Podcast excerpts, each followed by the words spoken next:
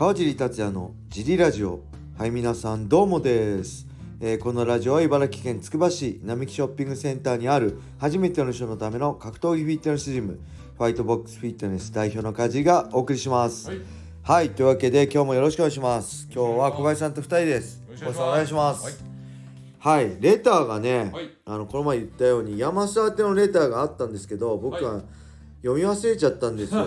でこれ僕と小林さんにも答えてほしいって言われてるんで、はい山下はいないんですけど2人で答えましょう。よろしくお願いします。はえ川尻さんこんにちは。えーとあこれじゃないです間違えた。はい川尻さん小林さん周一よしこさんこんにちは。はい藤原さん終了おめでとうございます。はいシュートプライド武士道時代からのファンのよちと申します。はい早速ですが山下さんに質問です、はいすいませんこれ山下さんいません、はい重たい内容ですみませんはい先日高校の頃から20年以上大好きなバンドのドラマーが亡くなったとえー、これなんなん。なんて読むんだっけ？途方。途方に触れ。不法不法。はい。不法に触れ。勝手に落ち込んでいます、はい。えー人の死や仕事での、はい。えー、うん千万円レベルの失敗。はい。タイトルマッチでの敗戦など大きなショックから立ち直るときはどうされていますか、はい。えーかっこ人の死と仕事の失敗を同列で語っているわけではありません、はい。よろしければ川尻さん小林さんにもお答えいただければはい。幸いです。はい。はい、ありがとうございます。これはあれですね。ハイスタンダードのはい。あれです。ドラマーの人ですね。はい。勝手に落ち込んでると。はい。人の死や仕事でのうん千万レベルの失敗、はい。タイトルマッチでの敗戦など大きなショックから立ち直るときははいどうされていますかと、はい。どうですか？ああでもこれはしあの失意からのはい。立ち直り。これははい。あのその出来事があった時がはい。人間のピークらしいんですよ。ピーク？であのあ悲しさのははいいはい。はい。でその悲しさのはい。あの度合いみたいなのがはい。あの言われてましてその近い人の死とかがそのストレスとか悲しみレベルのピークでこれ引っ越しとかもそのストレスレベルの高いのにかかっ生活が変わっちゃうとか仕事が変わっちゃうのもかかってくるらしいんですけどはい。で人間は寝るとその整理したりその忘れていくようにできててこはい。の忘れていく能力っていうのがすごい大事でなんかまあその肉親の死とかそのおじいちゃんおばあちゃんの死とかまあその尊敬してる人の死とかそういうのがずっとこう積み重なっていつまでもいつまでもピークが続くと多分みんなこう心折れちゃって生活できなくなっちゃうと思うんで人間は寝るたびに必ずちょっとずつちょっとずつ忘れて薄れていくようにできてるらしいんですよ。なんで今よりもしっかり寝ていただいて10日後しっかり寝ていただいてはいで1ヶ月後1年後ってなるとこれはそのその人を悲しまなくなったとかではなくて、はい。自分の中で折り合いがついてくるらしいんああですよ。なるほど。悲しみがね薄れるそうなんわけではないからね好きな人が亡くなったらね、なんですけどこう悲しくて悲しくてどうしようもなくて動けないっていうのを生活できるレベルまでにしていくには、はい。何かその時にするよりもこれはもう寝ていただくのがすごいいいらしい。はい、僕も一緒ですね。僕時薬ですね。はい。時が過ぎれば薬と一緒で、はい。まあ、忘れるわけじゃないんですよね。こういう人の死とか悔しいことって、ただ飲み込めるようになって、あのるんではい。これは時薬だと思うし、まあ、はい僕はね人の死に関しては、はい。えっと例えばね、はい。娘とか若い子とかがはい。例えば、まあ、若くなくても突然死交通事故とかね。はいそういう突然亡くなってしまったらめちゃくちゃ悲しいと思います。ただ僕ら世代40代50代過ぎた人が、はい。例えば病気で、はい。えーあんまりね口出したくない病気でこう亡くなってしまうとかもうはい。これはね、避けては通れないんじゃないですか、絶対誰しもが死って絶対誰もが死ぬんではい。いつか死ぬんで、はい。もうこれはねもう仕方ないって思うしかないと僕は思ってます。だから僕自身が例えば何か病気になって亡くなるとしても僕の家族が亡くなるとしても、まあ、4050になればまあそういうこともあるよねってそれを覚悟して毎日、まあ、一日一日をねはい。後悔の大切な人との時間を大切にして生きるしかないのかなって僕は思いますね。はい。うん、はい。そんな感じです。はい。それではもう一個いきましょう。これは、感想レターですね。この前の、はい。えー川尻さんこんにちは、先日のドミネーターさんとのコラボでレター読んでくださりありがとうございました。はい。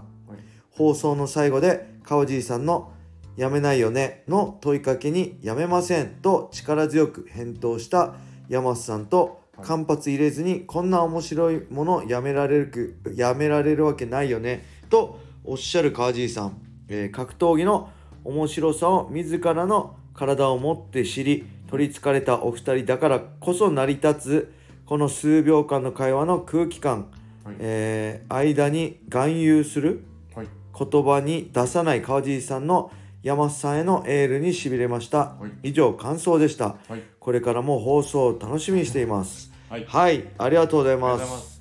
結構好評で嬉しいです、まああれ良かったです。ねあの絡み。あ本当？まあねまあ僕の場合も本当その格闘技の面白さ素晴らしさも分かってるしはい。きつさと残酷さも身をもって体験してきたんで、はい。えー簡単にねはい。例えば結果が出てない人悩んでる人にいや頑張ってればいいことあるよはい。やめないで続けなよとはい言えないしはい。言いたくないんですよね、はい。ただ、まあ、ヤマスの場合ははい。あの本当にこれで飯格闘技でね飯食ってる場合、あの格闘技で飯食ってるわけではないしちゃんと他に仕事をやってちゃんと万全な体制でね格闘技と向かい合ってるんで、えー本当にやめる必要ないと思うし、はい。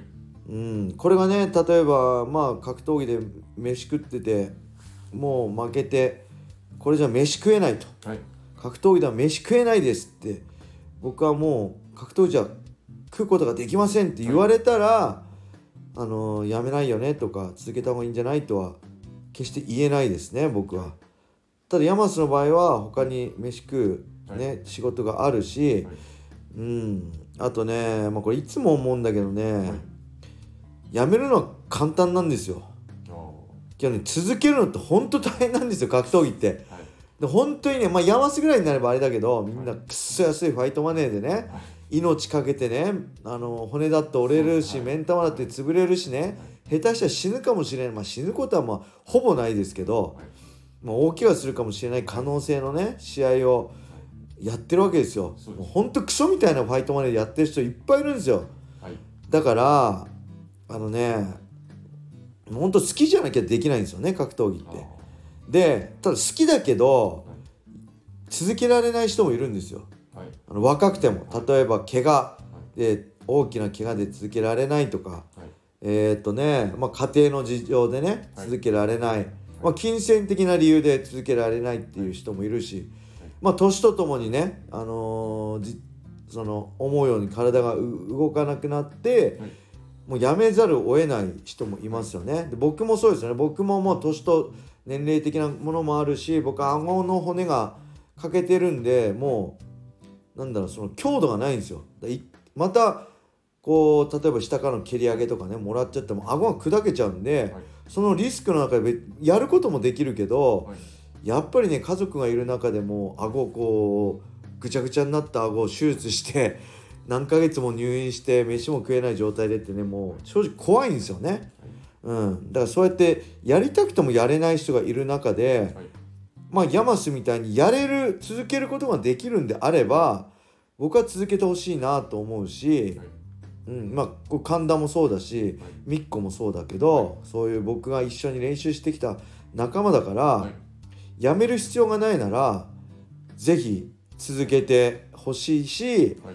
その続けた先にあるものが、はいまあもしかしたらねい。いことばかりではないかもしれないしもしかしたらきついことが多いかもしれないけど、まあ、それも含めて僕そのいつも言うけどその残酷さが美しいと思うし、えー格闘技の力強さだってかっこよさも魅力的だけど僕その残酷さがねやっぱり僕いろいろつまずいてきたから格闘技でここで勝てばってところで負け続けてきたから自分がその残酷さをこううんなんかなんすだいぶ経験してきたんで、だけどそれがなんだろう美しさだったり魅力だったりねそこから立ち上がる姿にみんな共感してくれると思うんで、まあねあのー、分かるんですよ。あのね負けたらねもう全否定された気持ちになるんですよ格闘技って。やっぱコンタクトスポーツで強い弱い人間の本能じゃないですか。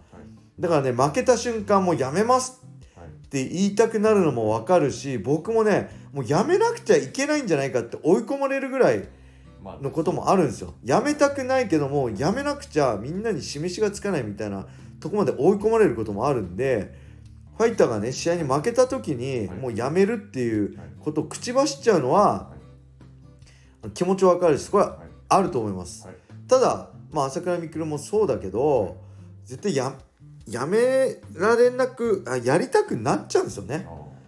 そしたら、はい、ああ言っちゃったからなとかも関係なしに、はい、いややりますって一言言ってくれればもうファンは喜ぶ、はい、嬉しいじゃないですか、やめますってああ言っちゃったからもう、やりたいけどやめますって言われるよりさ、まあ言ったけどやっぱやりたいからやりますって言ったらよっぽど嬉しいですよね。だからねあの、まあ、口に出しちゃうのは分かるんだけど、はい、ぜひねあのそうやってやりたくてもやれなかった人の分まで続けてほしいし僕もそうなんですよね。僕もやっぱりなんだろう僕が倒してきた相手って、はい、え多分みんな大きな夢があったと思うんですよ。格闘技でね。成功したい飯食いたい有名になりたい強くなりたい。そういう人たちの夢を全部僕は奪い去って食いつぶして僕がトップまで上がってこうやって格闘技で飯食えるようになってきたんで僕はねその人たちの分まで頑張んなきゃいけないんだなと思ってずっとやってきましたね、うん、だからそういうのもあるし、やっぱ個人競技だけど相手がいなきゃ練習もできない試合もできない競技なんで、うん、やっぱそういう思いも背負ってね戦い続けることにたくさんの人が引きつけられていくと思うんであのー、まあ山さや続けるって言ってくれたけどね。今悩んでる人がいたら、悩んでるファイターがいたらね、あのー、まあ本当にこう生きるあの生活していけないっていう人は別だけど、まあやれる生きていけるんであればね環境があれば,、うん、環境があれば、僕は続けてほしいなと思います。はい、はい。そんな感じです。はい、大丈夫ですか？大丈夫です。はい、それでは。面白かったです、あ、面白かったですか？はい、ありがとうあ、本当？はい。ありがとうございます。あのー、なんだっけ？ボイシー？はい、ボイシーで、はい、ヤマスがドミロジーっていうのをやってるんですよ。はい、今日会員さんにも聞かれたんですけど、ぜひね、そっちでも聞いてほしいです。あの、僕のモノマネも 聞けるんで、はい、激似のモノマネを聞いてもらって。はい、そしてその収録したね YouTube のチャンネルも僕がド滑りしてる姿が見れてると思うんで、はい、ぜひ楽しみにしてください、はい、はい、そして本日、はい、土曜日の収録は、はい、えー、小野田さんが参加すると思うんでまた3人宛てのレターもお待ちしてます。はい、それでは今日はこれで終わりにしたいと思います、皆様良い一日を。まったね